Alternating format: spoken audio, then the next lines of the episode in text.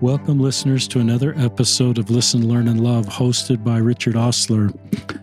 Um, I don't talk much about donations because you can't donate, but the thing you can do to help this podcast is go rate it on iTunes, however you want to rate it, or go um, check out my two books at Amazon. One is Listen, Learn, and Love Embracing LGBTQ Latter day Saints. Another one is Listen, Learn, and Love Improving Latter day Saint Culture. You can check out those books. If you like them, you can leave a review at Amazon. Um, that connects more with our listeners. The proceeds from both books are donated to a charity. Everything I do is just a labor of love.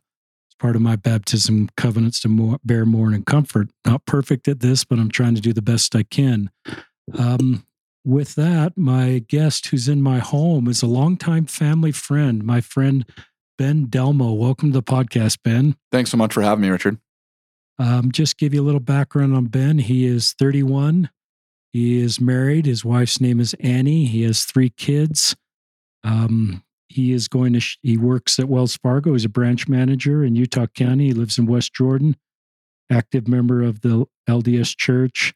I've known Ben through our two oldest kids, Abby and Adam, for a long time. I remember going to Ben's farewell. Um, if he's 31, that would be like over 10 years ago. Yeah. And just one of the very most prepared missionaries. Felt, remember sitting in his chapel and feeling the spirit. And then Ben um, went down to the MTC, down meaning I'm in Salt Lake and it's south of here to Provo. I was argue with my kids about is Provo down or up from Salt Lake. Um, anyway, and Ben came home from his mission, kind of jarring for all of us because we'd just been to his farewell. Um, he was home for 13 months, and he's going to talk about why he was home. Um, a lot of that is OCD and his mental health. He was originally called to Mexico City. After 13 months, he was reassigned to San Diego and completed his mission. So, this will be a podcast where Ben vulnerably shares his story as an early release missionary and also OCD and the various subtypes that he feels impressed to talk about. And our joint prayers this will help you if you're an early release missionary, or even if you're pre mission, perhaps some of the things that Ben will share with you will help you recognize OCD in you. Or if you're a parent of a missionary, you may, future missionary, you may see this in your own children or a leader. Um, I think part of this will be helping us better support and release missionaries, the things we should say, the things we shouldn't say. And then Ben talking about um, OCD that's kind of morphed from different subsets. Um, and he will, may talk about that. And especially the last couple years where he um, got the necessary treatment to fully understand and address this. Um, is that okay for an introduction, Ben? That is perfect as an introduction. That was you did me far better than I could have. So thank you so much, Richard. So I just want you to know how much I love Ben, listeners. He's just somebody I've deeply admired, respect. Our family loves him. Um, I'm on social media with him, and he posts and his wife post pictures of their wonderful family. And so glad to have him in his on our home and recognize his courage to share his story. So, with that, Ben, do you want to start? Where well, you can start wherever you want to.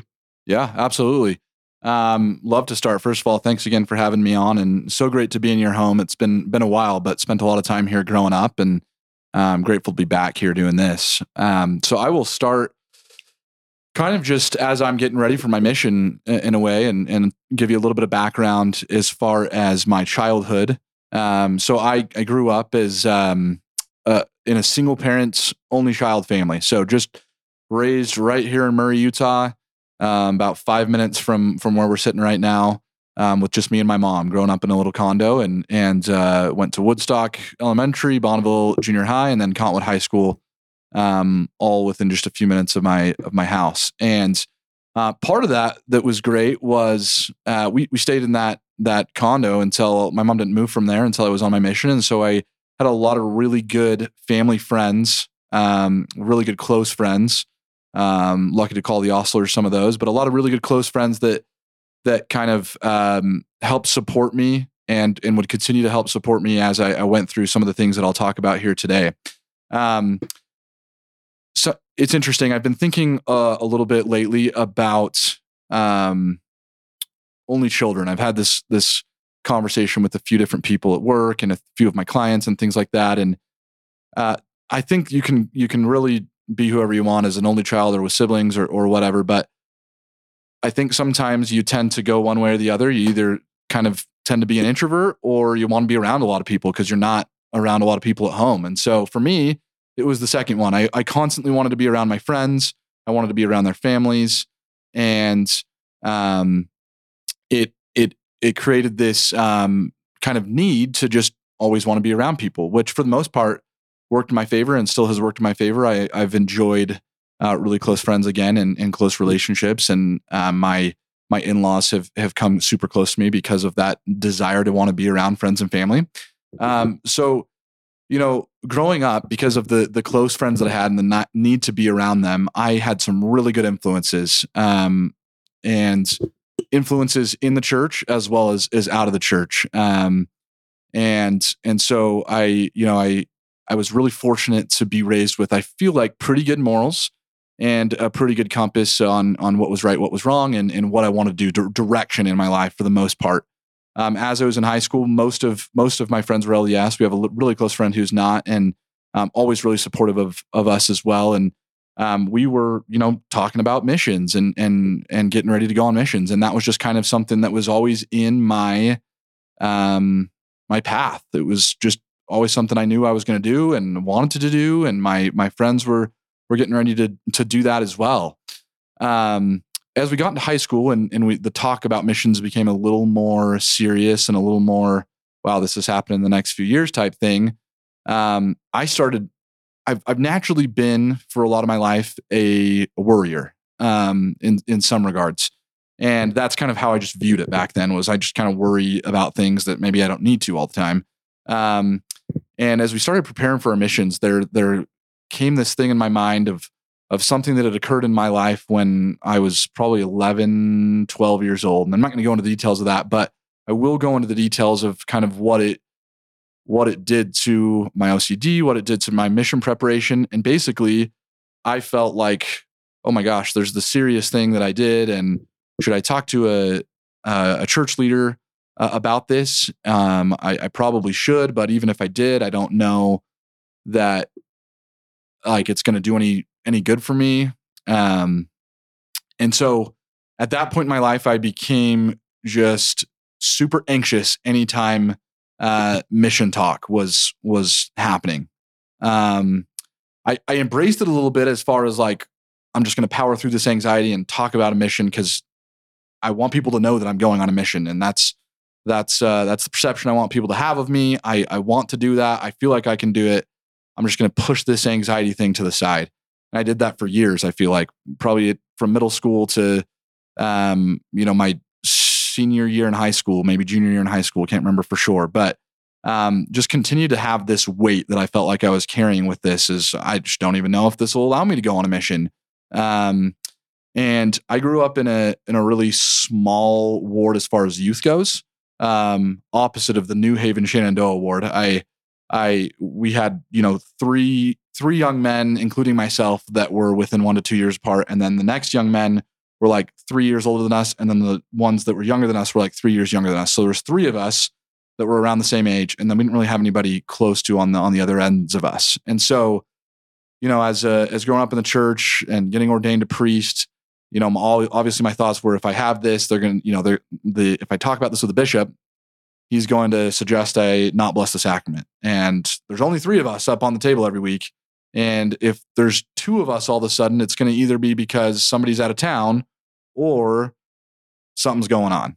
Um, and one of these, uh, one of one of the young men um, was was not blessing the sacrament for a while all of a sudden, and so I remember thinking, oh, I'm sure they're thinking about this and and what's going on, and so the the culture was really in my head um, of of what people are thinking of me and what what uh, what's going on. And um, and so and I, I, even remember one Sunday during testimony meeting that um, it's this this older lady had mentioned it's so hard that um, we have to see young men go through these trials and um, witness them not partaking in priesthood ordinances and things like that. And that really freaked me out. I was like, oh man, people are noticing this and she said this over the pulpit and if if that's me that's really going to point attention now as well and so i just kind of continued to push continued to push and just felt like you know i i'll just keep keep living the role, keep keep doing what I'm supposed to do. Um, and I had just I had played it in my head of you know what what happens if I were to talk about this and but just always felt like I'm just going to keep pushing. And so I had never um, made a decision that I was going to go talk to a bishop or a, a priest leader about this. One Sunday, uh, I was sitting in our priest quorum, and uh, again, there was no decision making up to this point. Um, I think the anxiety had probably been a little stronger over the last few weeks, but still never any plans to go um, talk about this. And in this priest quorum, I I just all of a sudden in my mind I was like, I'm talking with the bishop right after class today. I'm going to ask him. I'm not going to go go through the executive secretary and figure out when. I'm just going to ask the bishop straight up. Can I talk to you today after church? So I did that, and um, I'm glad I did it that way because I think I probably would have backed out had I not. Uh, when I had talked to him, you know, it was definitely something that I had built up in my head, and he said, you know, hey, you're you're okay. Um, I appreciate you, you know, d- discussing this with me, but you know, I want you to just continue to to live life making the best decisions that you can. This was a long time ago, and I want you to just keep moving forward. And so it was. I came out of that feeling this, you know, huge sigh of relief. Probably a lot of people have talked about that before, and just felt really good about. I'm glad I did that. It wasn't near what I built it up to be in my head. I had a really good bishop and priesthood leader at the time that that was just very um, aware of what us as youth go through. And so it was really a good experience for me, very positive experience. Um, and I, like I said, I think I was a junior or a senior. And from that time forward, it was just, okay, let's get ready to go on mission and let's do it. Um, I did go to BYU a year before my mission and had a really good experience as a freshman at BYU. Um, and uh, went went down there with a really good friend and Alex Anderson, who one of our uh, high school friends, and both of us, I think, kind of continued to to walk down the same path there. Um, as far as we're going to go go to BYU and then go on our mission. And so we got our mission calls around the same time. I got my mission call to go to um, Mexico City, and we were going to be in the the MTC together, overlapping a little bit. Um, most of our friends were older and had already gone out, you know, a few months prior to that. Um, and so we were kind of doing that, pre- preparing to do that together at BYU. And um, then Alex went out, and then it was my time to go out a few weeks after him. And I was in the MTC. And I remember that the first day at the MTC, even though you go at midday, just feels like the longest day of your life. Um, you're just like, whoa, this was a whirlwind. And again, you don't you don't even get there until 12:30 or 1, but you feel like it is the longest day ever. And um, it was the very next day. I went on a Wednesday. I can remember Thursday. Um, you know, they they hit you pretty hard with some of the, you know, make sure you're worthy talk. And as soon as that that talk kind of came up, my mind immediately started thinking, I don't think I disclosed all the details of what had happened when I was younger, when I talked to my bishop. Did I tell him this? And then I started rem- forgetting what I had even what were the details and what I had said. And it was just from from that night, it was just constant anxiety for the next well, I didn't talk to my branch president there until Saturday. So for the next, excuse me, Sunday. So for the next 72 hours or so, it was just this constant state of I'm going to have to go home. I didn't, I didn't disclose this, and here we go. So I talked to him on Sunday, very understanding. You know, hey, you're good. Don't worry about this. You know, go forward and and serve a mission, and don't worry about this. And again, huge, huge sigh of relief. Right, felt really good. Um, and then t- two days later, again, I don't think I shared the full details or there was something else. And so contacted him again. And he sat me down and said, okay, if there's nothing else that's coming into your mind that you need to talk to me about, about right now, you are good to go forward. You are good to, you are, you are a worthy priesthood holder. You're a worthy set apart missionary and you are, you are here to, to serve that purpose. So just move forward and go for it. And I said, yeah, there's nothing else coming to my mind because there was not. And so felt great. So for the next, that was week, that, that was probably my, week mark. For the next two and a half weeks in, in the MTC, I felt like things were pretty good. I had established some really good relationships with um, some of the other missionaries in my district. Um, felt like I was learning Spanish decently, um, and and things were going well. Um, and then I just remember kind of feeling this worry um, one Sunday that I I wasn't good enough to be in the MTC. That even though I I was worthy, I just I hadn't prepared well enough. I I didn't know my scriptures as as good as some of the other elders in the um in my district, and then that caused me to question: Did I even have a firm testimony of uh, of Joseph Smith, of the Book of Mormon, of all these things that I I had felt pretty confident that I had a testimony going into the MTC.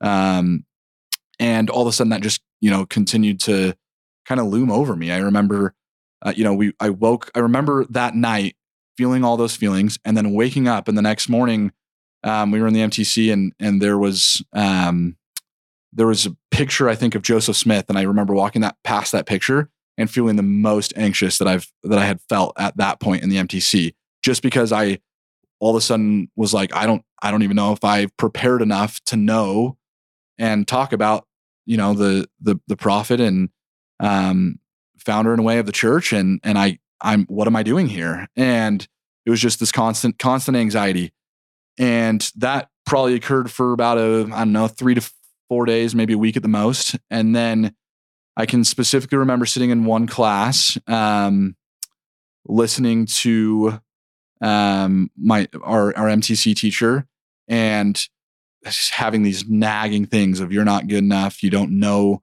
that this stuff is true, you don't you don't know the scriptures well, you you just aren't you just don't know these things. And you need to get a testimony and you you should have done that before here. And um just this this nagging feeling and I remember kind of consciously thinking to myself and saying to myself um get rid of all these bad thoughts Just get rid of all these bad thoughts. And as soon as I said that in my head, a whirlwind of real life bad thoughts came came flooding through my head, right? Every every potential bad thought you could think of, everything sexually, murder, rape, all these things came flooding in because I had said the word bad thoughts. And from that point forward in the MTC, I really struggled with um, feeling like I was having these um, immoral sexual thoughts and um, sometimes immoral violent thoughts and and all of these things. And i thought man if people knew what was going on in my head they would think i was this monster i'm going to use that word real quick and give you a quick plug to understand a little bit about this ocd as i get into this part of the story i highly recommend reading um, did i give you the episode there yeah 557 yeah excuse me listening not reading um, listening to episode 557 of this same podcast. So a couple couple episodes previous to this one probably um, by Noah Walker. He he talks about some of the similar OCD types that I've experienced and what causes you to experience that. And I just I listened to that today in kind of preparation for that uh, for this, and it really helped me um, put into words kind of some of the things that I was going through, and it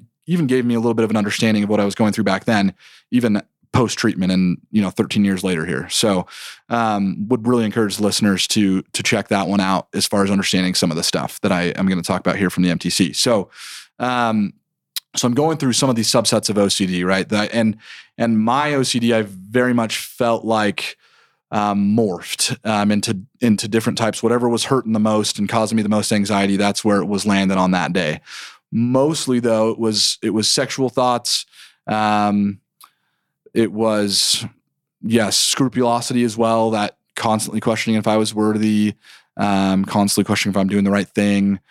Um, but it, it, did morph into a few different things um, while I was there, and then would kind of stick on the things that were um, really that would cause me the most anxiety. Right, would really get me to that level of like a nine or a ten anxiety level, um, and so that's that's kind of where I was at. I was like, wow, I've got to talk to my branch president again because now I'm having these negative thoughts, and now I'm now I'm not worthy because of all these thoughts. And so here we go again. And so I talked to him, and he said, hey, this is this is something that is is mental health. It's not a worthiness issue. I think let's let's have you see the um, MTC psychologist. I think it was a, a, licensed clinical social worker is is was was their title. And so I saw him, and um, he kind of shared some some good conference talks to reference. I had I watched a quick video of how to kind of keep my thoughts in check is kind of how I took it a little bit. Um, but also understanding that they're, you know, they're natural man thoughts and it's it's not making me a bad person because those thoughts are coming in.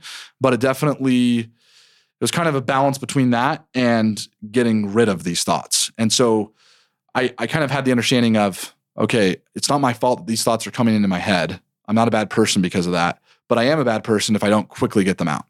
And so then it kind of became this chasing game of of running away from these thoughts.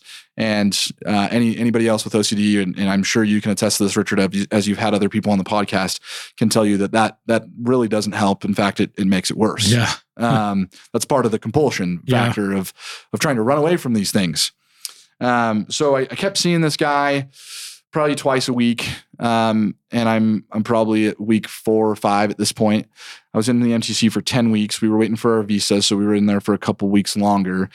And finally, at that 10th week, the anxiety was just off the charts. It felt like it was getting worse. I I just I kept running, trying to run from these things, which would which would make them more relevant. I wasn't sleeping well. I was having dreams now about these categories of OCD that are that are really causing me anxiety. And then those dreams are causing me to think, oh, this, I really am a bad person because now I'm having dreams about this stuff. And um, I finally just said, this, I don't think this is working. So what, what else can we do here? I'm not to, I'm not to, I'm not to do well when we get to Mexico if this kind of stuff keeps happening. Um, and that was starting to scare me a little bit because we were, you know, days away from getting our visa. In fact, I think the day that I had that conversation, about half our district got reassigned stateside. And then there was one or two others that magically did get their visa, so they got sent out. And then there was four of us that um, were stuck visa waiting because they they thought we were close, so they weren't going to reassign us. And I thought, well, I guess it's good I'm not in Mexico. Uh, there was part of me that was thinking maybe it would have been good if I got reassigned because I'd still be in the states and maybe I could see a therapist. But um, I that was at that day I just had decided to say, listen, I we've got to we've got to talk about other options here. What what else can we do to get some relief because I'm not getting any relief here, and and and figure out a way to to treat this. Um, so he he had um, contacted the um, one of the psychiatrists that works with the MTC, and so they had scheduled a time for me to meet with him, and he had kind of done this intake with me and asked me a bunch of questions um, about you know if I'd ever been diagnosed with anything, and that was when that was the first time you know I'd, I'd, I'd done this counseling for like now about six weeks, two or three times a week, and that was the first time in that meeting with the psychiatrist that he had said something about OCD. He had said, "Have you ever talked about? Has anybody ever told you about OCD?" And I had said, "No, I I've never talked about that. I had never been diagnosed with it." And I had even told him, because of probably some of the stereotypical things I think I had thought of at the time when when talking about OCD um, or when thinking about OCD. I said, I, th- I think of someone with OCD as a fairly organized person. They they like to keep things tidy and keep things. And I said most of my friends and family will tell you that is not me. Um, I'm I'm pretty disorganized. I keep things everywhere. My collar's always a mess. That's not me. I'm I don't think it's OCD. And he said, well, there's different different types of OCD, and so I think this is what it could be. And I said, okay, if that's what you're if that's what you're telling me. And he said, regardless, I think it's going to be better if you um, get some treatment at home and and go home and, and tackle this head on. And um, there there was just really mixed emotions at that point. It was a part of it was relief. I was like, yeah, I can't I can't stay in here and continue to do it. There was there was also part of man, what's everybody gonna everybody gonna think? there was disappointment of I actually do want to serve a mission. I actually would I came here to to go share truths that I believe in and and and know and and hopefully help some people in in their own trials and, and tribulations. Um, and so that was kind of the initial emotions that I was going through as I was processing that I was going to be going home.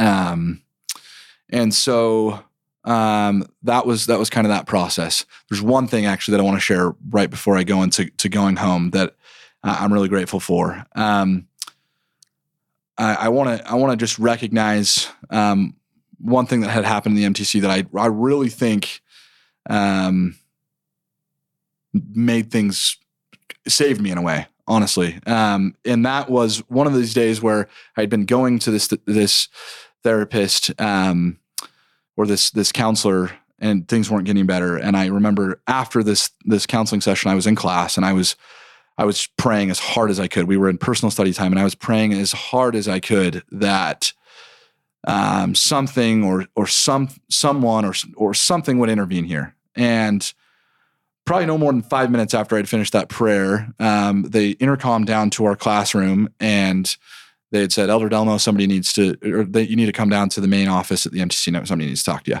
So I was shocked at what was going on. I had no idea what was going on. So I, I and my companion walked down to the office and um, they led me into this uh, room of one of the counselors of the MTC presidency. And he said, I, I called you down here because I, I got a really, really worried.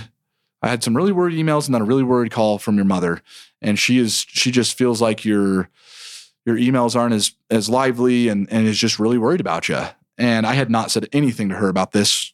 Or I, I had not said anything to her about what I was going through or anybody else um, besides this, this counselor. And, at that moment, I just finally had opened up about what was going on and that I wasn't getting the, the help I needed. And so that's when he had recommended that we, we get this psychiatrist involved. And I share that because uh, to me, that was a firm answer to a prayer. And I don't think they always come like that. In fact, mostly in my life, they do not come like that. They're much more subtle. Um, but that was one where I knew um, I knew I was grateful for my mom, someone who cared about me, was praying for me every single day while I was in that MTC, and and she knew, she knew me, she knew me through email um, that something wasn't right, and I was doing everything I could to put on the best fake face and um, fake it till I make it type thing, and so it was really powerful.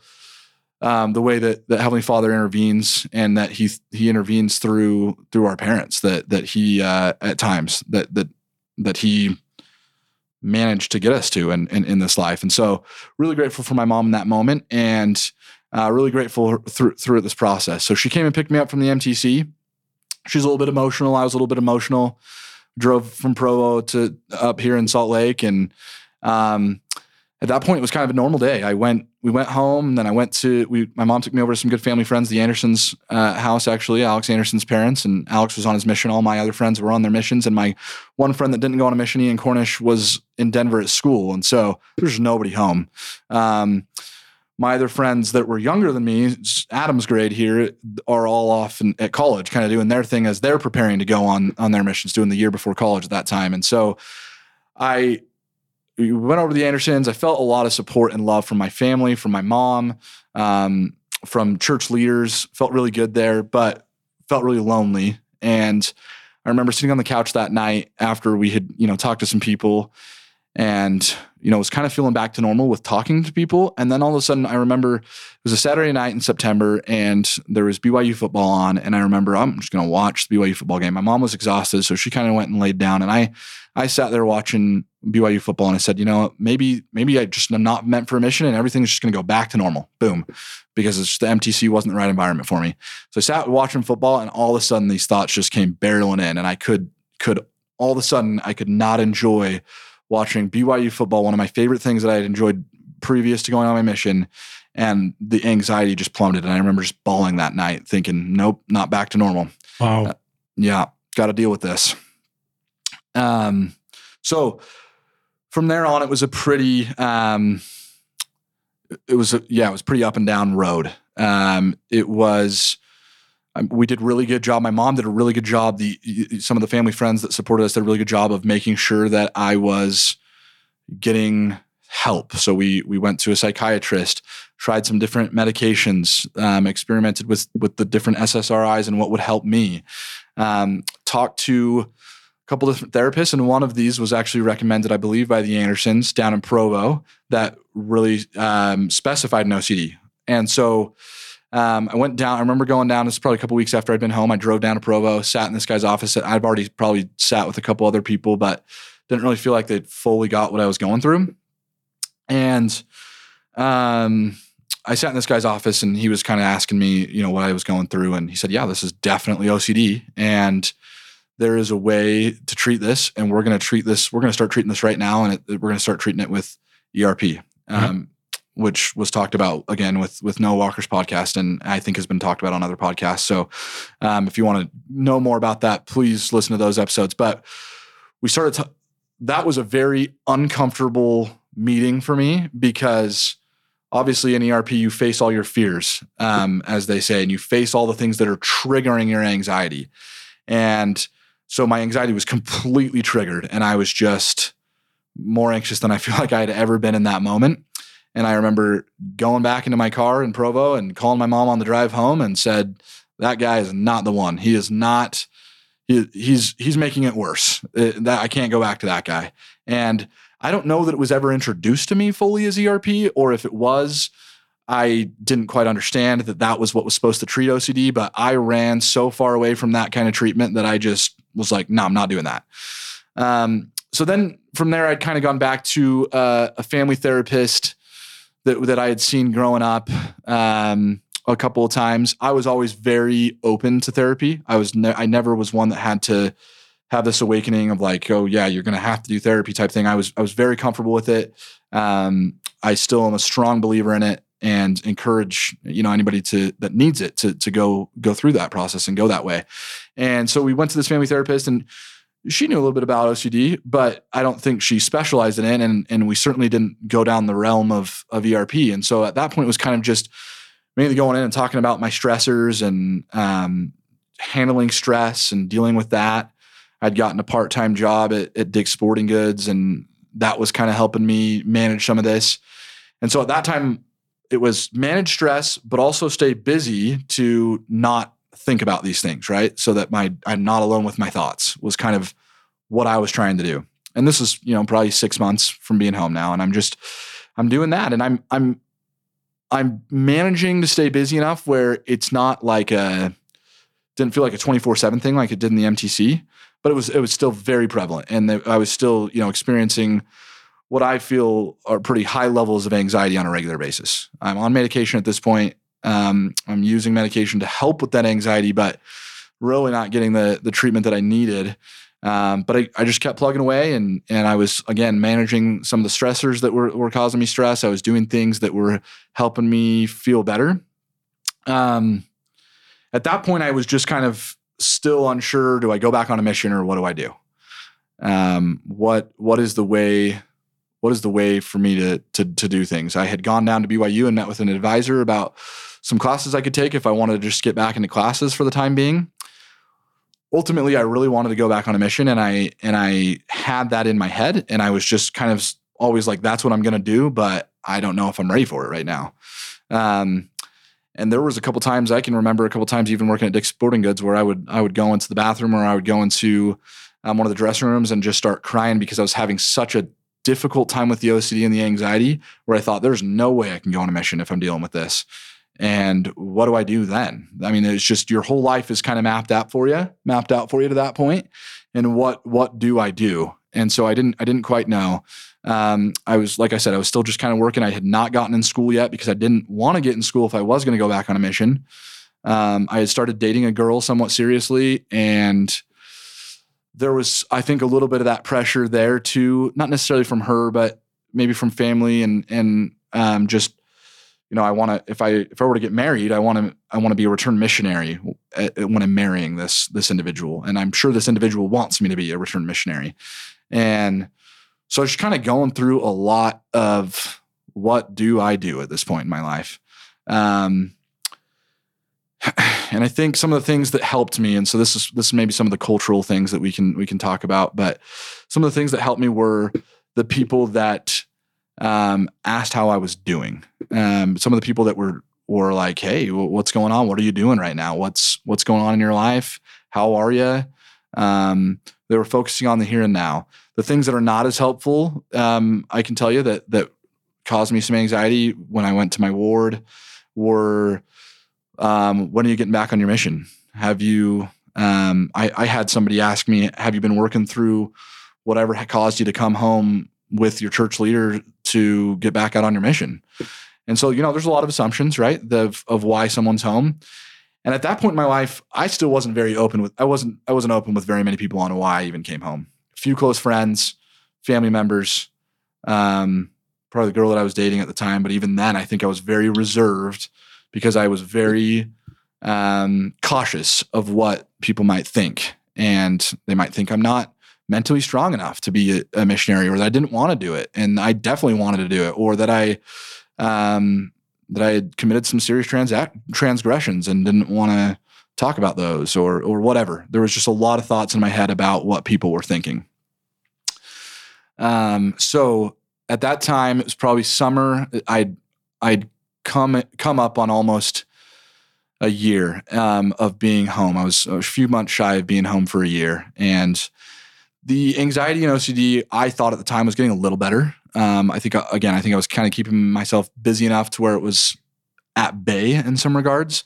It definitely was still fully there, and there were definitely a lot of battles with it. But it was it was better than what I had thought was the worst of when I was in the MTC and came home from the MTC. You know, at that that short time of coming home, and so um, at that time, I the the girl I was dating had broken up with me, um, and I I was like, well, what what do I do? I mean, I just I was obviously experiencing some heartbreak from that, and all my friends are gone.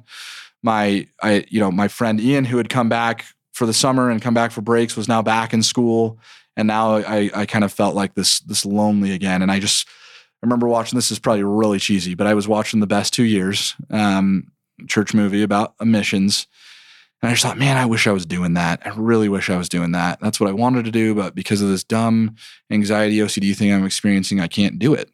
And in that moment, I remember feeling really frustrated and upset a little bit with with God. I had just thought, man, all these things, and now, now I, I had this relationship which I thought was really going well for me, and now that's over. And and I I had all these good intentions and I'm trying to do the right thing. Why why are these things happening to me? I, I thought if I came home and explored some medication, I would just go back to to previous MTC ban and everything everything would be just great.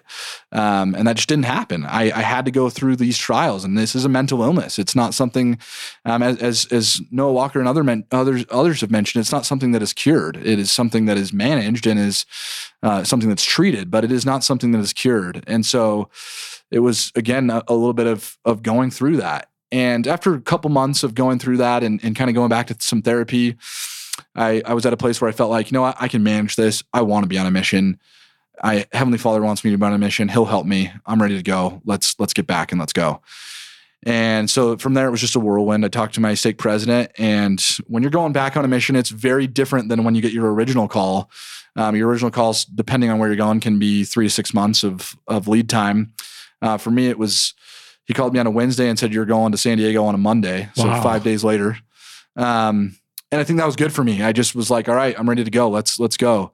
Um, it was it was difficult, you know, with with kind of saying goodbye to family and friends, but it was what I needed to do. And so it was it was really quick hustle and bustle uh, to get me ready to get get going. Um, and a, a, lot of good support from.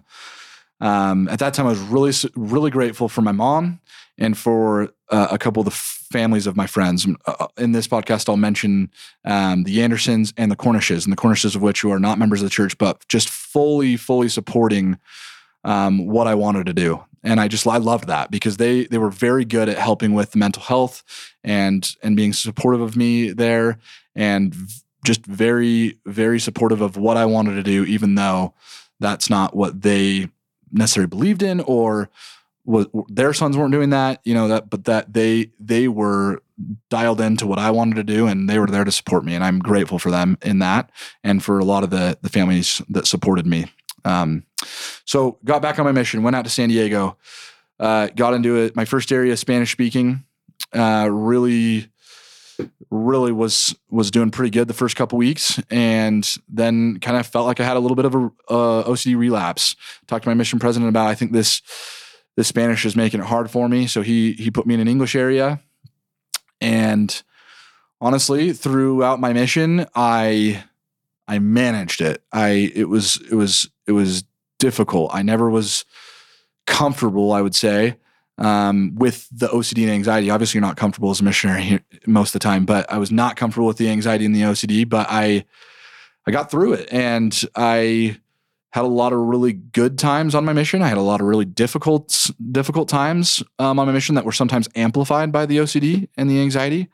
Um, and I I uh, I I finished my mission and um, got home. Came home in the summer. Was getting ready to go back to BYU. I felt at that time I I I was so busy and and felt like I had I had dealt with it for so long that it was just like yeah it's there but I can I can manage.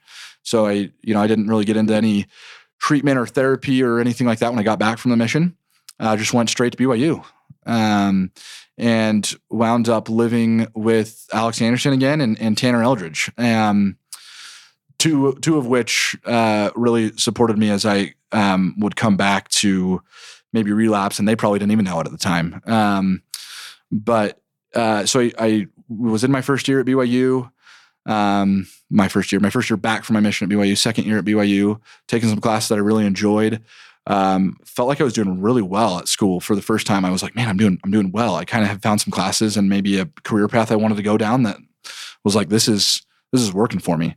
Um, I had started dating Annie, my wife, really quickly off my mission. Uh, we we met on our missions, and so she was just happened to be in town the weekend that I got home, and so we went on a date. And uh, she was she was going to BYU Idaho at the time, and so we were in a long distance relationship from there, and uh, things were going pretty well. Um, again, I wasn't really feeling like I was really dealing with the OCD. I, I got anxious from time to time, but things in life felt like they were going so smooth and well that I just didn't really feel like I was even spending time thinking about OCD or anxiety. Everything was going good. Um, from from this point, again, still as a, a um, first year back from the mission at BYU, things were getting a little more serious with Annie and I um, as we were dating.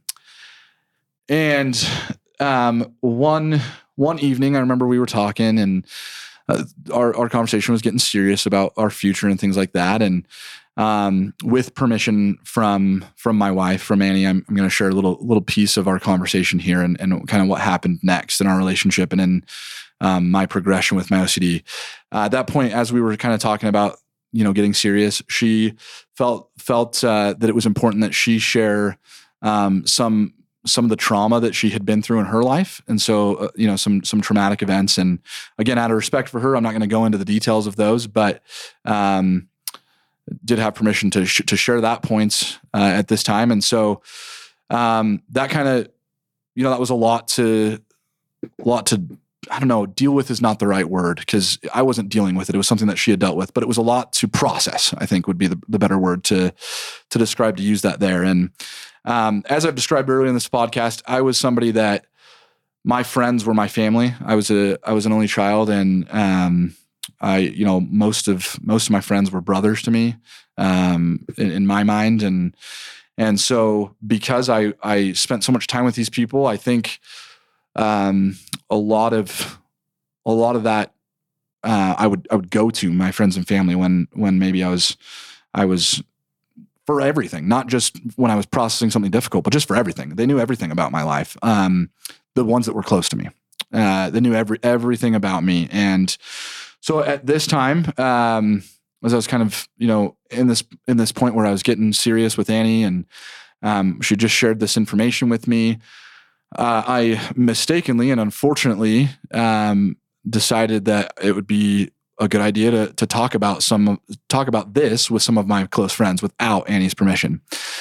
And so this is where my story kind of gets a little gray, I would say, because yes, this was absolutely a mistake. And I know that that was a mistake. But then also, as we talk a little bit about this piece, um, my OCD kind of amplified this.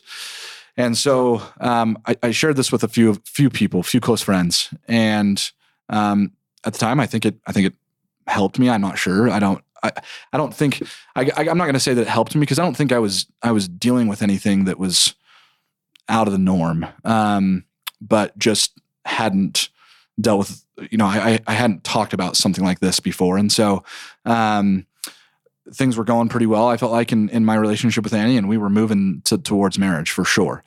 Um, and she had come from rexburg one weekend and we were we were getting ready to go to a play i remember. And all of a sudden as we're getting ready to meet up and go to this play i had this this overwhelming anxiety of like oh my gosh you shared this information of of annie and of someone that you care so much about how could you do that um, and I can tell you that that entire play, I did not think about anything else except for what I had done.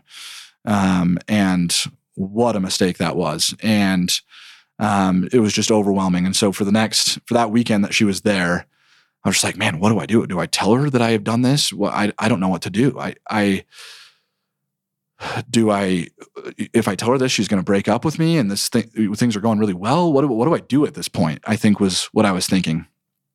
And so, um, I had decided I'm going to, I'm going to tell her, I'm going to tell her that I did this and be open with her and, and apologize. And, um, we'll see what happens. And so I did, I, I talked to her about it and I said, I, I, I I let her know, hey, this this is what I I, shared this that this about this thing that we had talked about, and I shared it with, and I named one individual. I should have shared it with this person, and she, right as I said that, I was planning to kind of continue on and and then tell her the couple other people that I had shared it with, but but right as I did that, obviously, she was emotional because it was I had broken her trust. Um, I'd broken her trust, and so at that time, as I had seen that reaction, I just kind of stopped what I was saying and I just was like, I'm going to let her take this in. And she did. And she took time. And um, I think it was probably beneficial that it was as she was finishing her semester at BYU and, and going back up to Seattle, Washington, where she was from, or just north of there. And and so because that I mean the, that night she was going to be on a, on an airplane, and I think that was probably a good thing because it, it gave us a little bit of space, and she had some time to kind of think about that. And um, so she she told me, you know what, I I appreciate you trying to be honest with me. I'm to take some time as I'm with my family, and I'll call you when I'm ready to talk. I said, absolutely. Please take the space that you need, and I completely understand that. And so I. Meanwhile, I, I am back in Provo while she's away in Washington. And all of a sudden now I'm thinking, I didn't tell her the fullness of this. I told her that I had shared it with one individual. I did not sh- t- tell her that I had shared it with two other individuals. And so now that's eating me alive. And I'm praying about it. Do I do I need to this is just going to add more salt onto the wound if I then tell her this. What do I do? I then got a, a meeting scheduled with my bishop in my ward um, to say, what do I do here? I don't want to make this worse. I don't want to, but I don't want to be a liar, and I I don't want to be someone in dishonesty. And bishop said, listen, the way you're describing it to me is is you you made an effort to tell her and and the way things went down you didn't didn't finish it and um, maybe you just couldn't couldn't finish it because it was a difficult thing whatever the case may be um, you shared that you had had broken her trust and that's what's important and, and, now it's time to move on. You let her deal with what she's dealing with you deal with it on your end um, and and you and you don't need to bring this up again just continue to move on was the counsel that i had received and so, man, probably a day or two after that, uh, she called me uh, after a couple days and just said, "Listen, I've, I've processed this a little bit, um, and uh, obviously it hurts that you broke my trust, but um, but I I care about you and I love you and I want to work through this and I just I you know I want to continue down our path if you know if if we can continue to just work through this. And so we did and and um, things were things were going pretty good there. We we uh, she she then moved to Provo that summer um, and was here for the fall semester. And um, I I proposed to her in later that year, um, November. And meanwhile, as all that's happening, I'm still like, man, there's I still didn't tell her the fullness of this, even though I had seen a bishop and he had said, no, don't do this. I had I had even prayed about it one night where I felt like I got a pretty clear answer of like, you're good, move forward, move on. I could not move on. It was a daily, it was a daily thing that I was thinking about regularly on a daily and that I just could not get past it. So then again, I went back to a different bishop. I was in a different singles ward at this time. And I said, if this bishop tells me that I'm good, then I'm definitely good because that's two different bishops that are telling me this. So I'll be good. And I, it was the same thing. He said, and I, I had also been been doing some OCD therapy at this time. Well, some therapy, not some OCD treatment, but just some therapy um, with the same lady that I had seen for a while.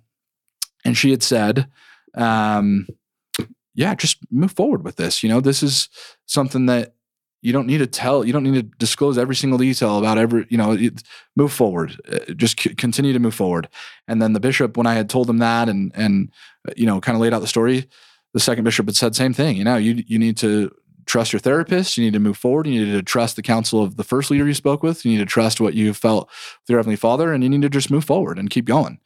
And so it was again that was those those times where I'd walk out feeling this relief again, right? This this uh, we talk a lot in OCD about um, about in OCD treatment about seeking reassurance, and so I was, I was that's what I was doing there. Um, but it was really hard because I was seeking reassurance. I was having these issues with the OCD, but it was a real life thing. It wasn't like what I was dealing with in in the MTC, where it's these thoughts that were not actions that I had done. Right, this was something I had done, and in my mind, that's why I I, I was like, this isn't the OCD. This is me. This is me thinking that I need. This is something telling me that I need to actually.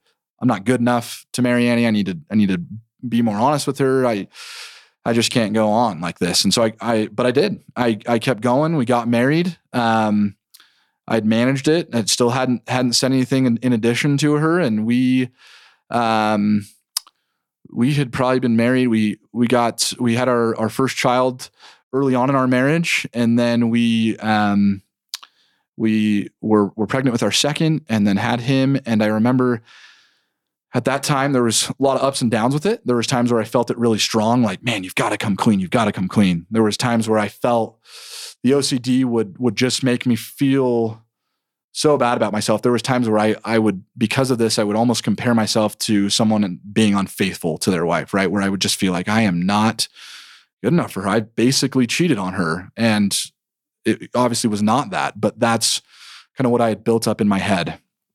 And so um again, I was was at a pretty good space where I was managing it and was good. We were we were we were living a good life and and things were going well, and uh, things were going well with work. And so for the most part, I just didn't didn't worry about it too much. It was there, but it wasn't at the forefront of my mind. And then I will say what what brought it forward is I can remember that we were watching a general conference at her mom's house, and I hate to admit this, but uh, in the afternoon session, I had taken a little snoozer.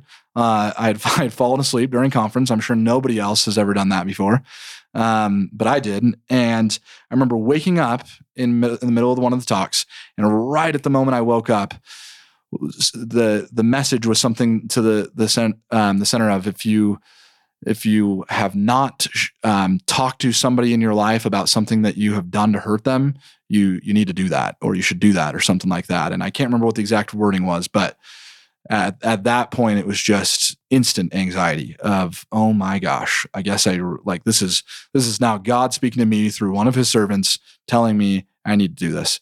So again, I went through this um, thing of where I would I would kind of go, and I, I think you've had other I guess speak about this, but you kind of go like ultra ultra spiritual sometimes in these in these modes to figure out what you should do or what's going on or to run away from the OCD in a way. It's kind of a compulsion in itself. Um, I, when I would go through really heightened stages of it, it was extra praying, extra fasting, um, extra meetings with the bishop to continue to confess these things or continue to ask for reassurance about these things, right? And so I had texted the bishop and said, I need to, I need to speak with you. Um, and he was out of town and didn't have self service, and I didn't go through the executive secretary, and so I was kind of left on my own for a couple days. And I'm like, what am I going to do? I need an answer to this now.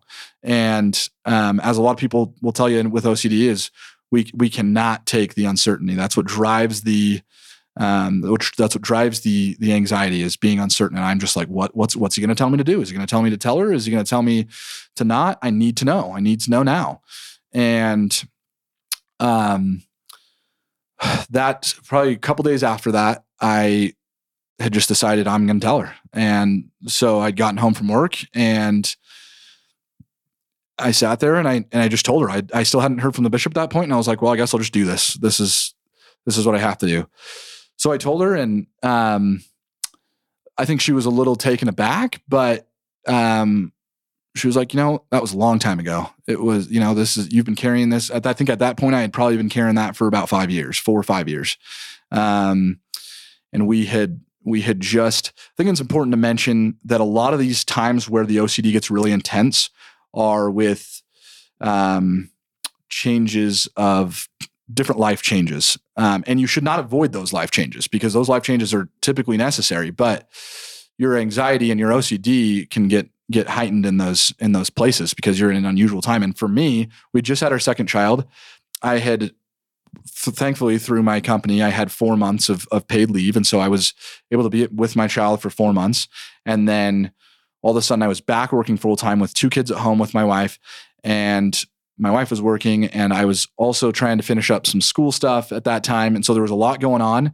And it was right when when all that when I had just gone back to work and all that was kind of hitting where I had started school again, that's when this this need to to tell her again felt and the OCD was just really uh, coming through. And so um I was really glad in that moment that I had talked about her. She was very, very understanding. Um, she was very supportive, very loving. Um, and it was a really good it was a, a really good conversation with her. I'll, I'll, always be grateful for that conversation. And i thought okay well here we go. That was the only thing that was triggering my ocd i've told that it's it's off and now i can just really fully enjoy my marriage uh, enjoy myself. I enjoyed my marriage but enjoy myself completely as not having this cloud over me and this burden on me um, and feel i kind of constantly felt like i wasn't good enough because I had I had made this mistake and um and and again Annie was just so supportive and telling me well you know I've I've done things that you probably haven't been too happy about and um that's that's what we go through as as a partnership and in a relationship. And so let's just keep moving forward. Um, well, the, the, very next day, I just all of a sudden now I I had these this plethora of thoughts of well, I should tell Annie about this time that I did this, and some of these things were coming to me of things that I had done before we'd even met. In fact, most of them were probably about things before we had even met. It was just like this need to be completely transparent with Annie and that she know every single thing that I've ever done, every thought that had ever entered my brain, um, everything. And that can be really, really overwhelming for the person that is on the other, on the receiving end of that. She was, again, very supportive. And I think at the time she felt like, well, to help his anxiety, I need to reassure him, I need to hear him. And that's what I need to do. And so that's what she did. Um, she, and, and I, I just, then I just kind of, as that cycle continued, I kind of kept craving that. I was like, well, Annie, I got to tell you another thought that came into my head or another something else that happened. And it was just this less time would pass from when I would go to her again. Right. And then I felt like, um, I felt like, okay, this is, this is time to get some treatment again and figure out what's, what's going on. Cause clearly I've, I've done what I need to do in, in, in talking about things that need to be talked about with my wife because from then on, they were not things that she was just like, I, I don't know why you're telling me that. I, I don't need to know that. I, I don't need to know everything that's happening in your brain. I don't need to know everything that happened before I met you, or even while I met you. I just, I just don't need to know everything. And so I think at that point I was, I was like, yeah, this is, this is severe enough. I need to get back into some treatment. So I sought some counselors and I think when you have OCD, one, one bit of counseling is when anyone slightly suggests that you might have OCD or a diagnosis comes through, I would really try to go through the proper channels of people who specialize in OCD to do that. Um, because, as I mentioned, I had I had done one of those, but I ran away from it, and then the rest of the people that I saw didn't really know much about how to treat it. They were not trained um, and not specialized in in ERP, the treatment that you need for OCD. And so I was seeing this counselor, and a lot of the things. It's funny, a lot of the things that she was telling me after I have now received ERP, I look back and I'm like, yeah, that's that was pretty counterproductive to what ERP teaches. There was some things like um, some of these things you hear even in in um, our LDS culture. You know, sing a hymn to make these thoughts go away. Um, say a prayer to make these thoughts go away. And those in themselves were compulsions. Um, and were were continually making it worse for me. Um, and and then there were times when I was dealing with things where I felt like I constantly needed to tell my wife. She said, "Well, write them all down and in a book, and then each night tell your wife." And again, that was the constant need for reassurance, constant need to feel like I was I was in the clear and I was okay and I, I, was certain that everything was fine. And that was just continually making it worse. And I was talking with my mom again, shout out to my mom. She's always there at the right time. I was talking to her and she said, I'm going to start looking up some people in your area. She was in Utah still at the time. We were in Washington and she said, I, I need to, I'm going to look up some people in your area that can specialize in this because I don't think you're getting the help that you need. I had kind of told her, I said, man, my anxiety is getting worse. That when I'm, I'm seeing this this individual, and I'm just not sure why. And so she'd done a lot of research, and she had found this gal um, that specialized in OCD and and um, really dove into ERP. And I saw her, and everything that she said made sense. And all of a sudden, at that moment, it clicked. Man, when I had gone to see this guy in Provo when I first came home from the MTC, that's what he was trying to do, and that's that's what I was that's what I need to be doing this whole time. Um, and this was probably, gosh, probably seven or eight years later, maybe eight or nine years later. So it, you know, it was a significant time had passed, but I think probably I just needed that time to realize that's what I needed. And at that at the time that I'd gone down to Provo after being home from the MTC, I was still in the mode of this is something that's temporary and this is something that maybe the medication is just going to kind of rewire my brain to go back to how it was before I was in the MTC. And I was not, um, I was not it grasping the fact that this was something that I was going to be dealing with on a regular basis. And this is on a, on a daily basis and, and something that is an illness that will be with me.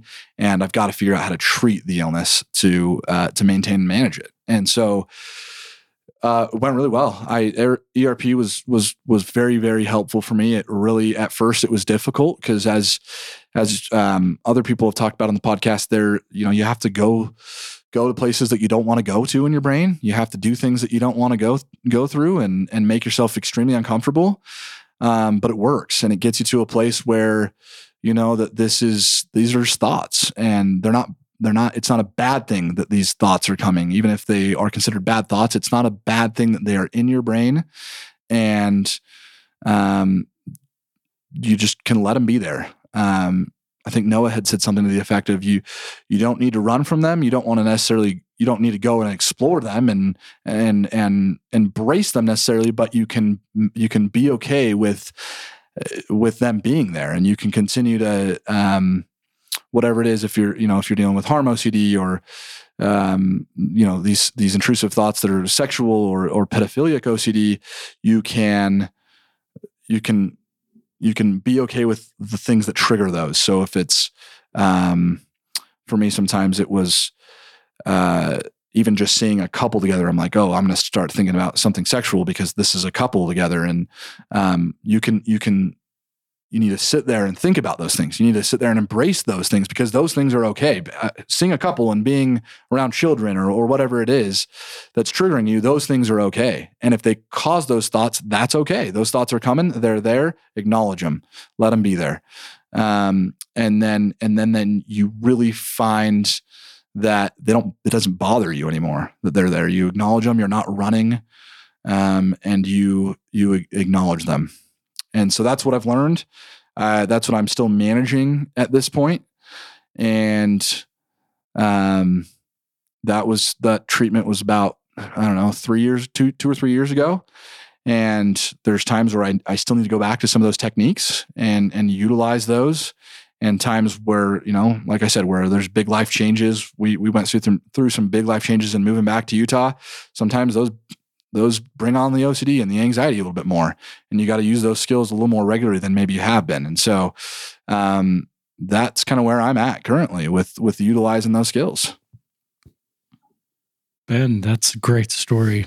Um, behalf of all our listeners, thanks for your courage to be honest and vulnerable and real. And this wasn't a quick fix. This is you've been on this road for nearly 10 years and you pushed through a lot of it, but it wasn't until the last couple years you sort of got to the bottom of the iceberg. And I love your love and credit to your good wife. Mm. This is a beautiful love story between you and Annie. And that's part of the beautiful part of this podcast is the two of you.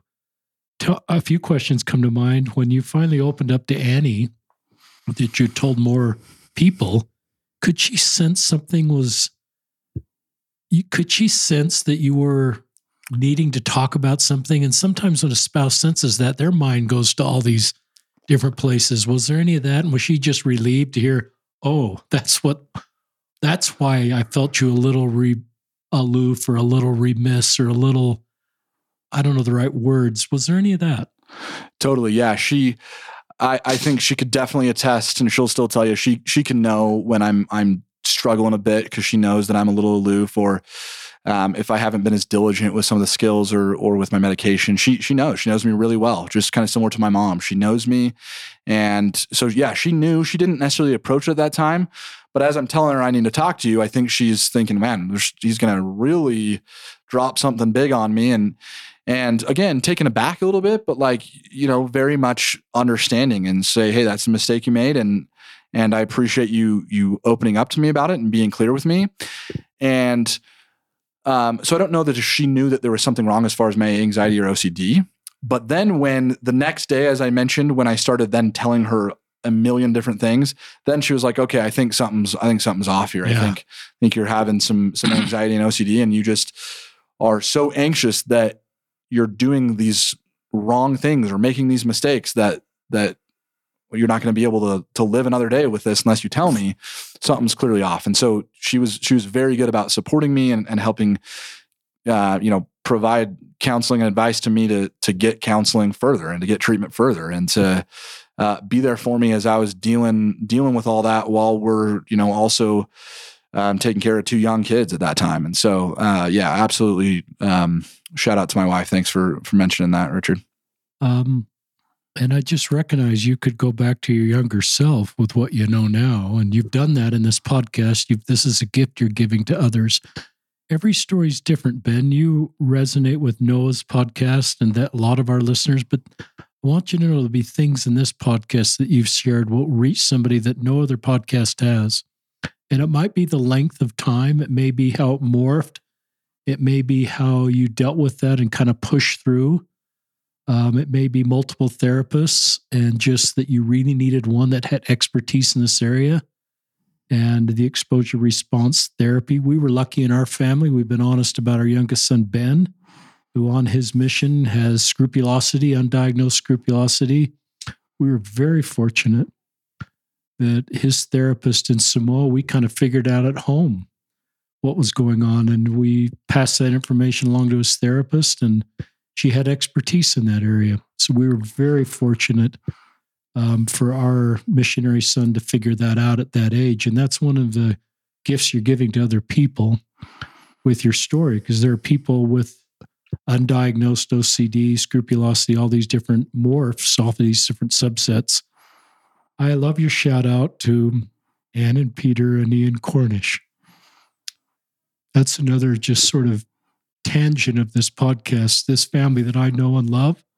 I went to high school with Ann. I remember that Highland Rams. Uh, good memory. Um, just a terrific family that's not of our faith, but to me, that's the beauty of a community and the beauty of people in other faiths is supporting people we love their faith and support them.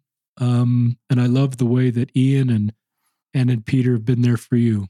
Absolutely, and and yeah, I appreciate you mentioning that. They've they've been there for me to to this day currently, and uh, you know continue to be there. And you know, as you mentioned, not members of this faith. I am still a current active member of this faith, and we our relationship just continues to get stronger. And I, I appreciate that about him, um, and that he accepts me for what I do. I accept him for what you know for what he believes, and um, think that's important to have people like that in your life. I think Ian got married, if I remember my Facebook feed. He did in Mexico. I was there. It was you were May. There. Yeah. It was one of those big destination weddings. Beautiful destination wedding. Lucky How guy. ironic. You're back to Mexico for Ian's wedding. Absolutely. Yeah. A lot of ironies with, with my story in Mexico. I, I married someone whose family is from Mexico and I never served my mission there, but I've been there a handful of times now. So. And I love your shout out to the Anderson family. Love that family. Um, our son and Alex graduated from MBA school together. Coincidentally, went to Alex's graduation because we were there for our son Adam, who you know, and what a terrific family. And I love that you have families that love you. I love your shout out to your own family. Um, just some things that resonate with me, listeners. You can't not think something. Um, an earlier guest um, with expertise in this area taught that, and I, I think some of the advice we naturally give will just let those bad thoughts leave it's just not possible.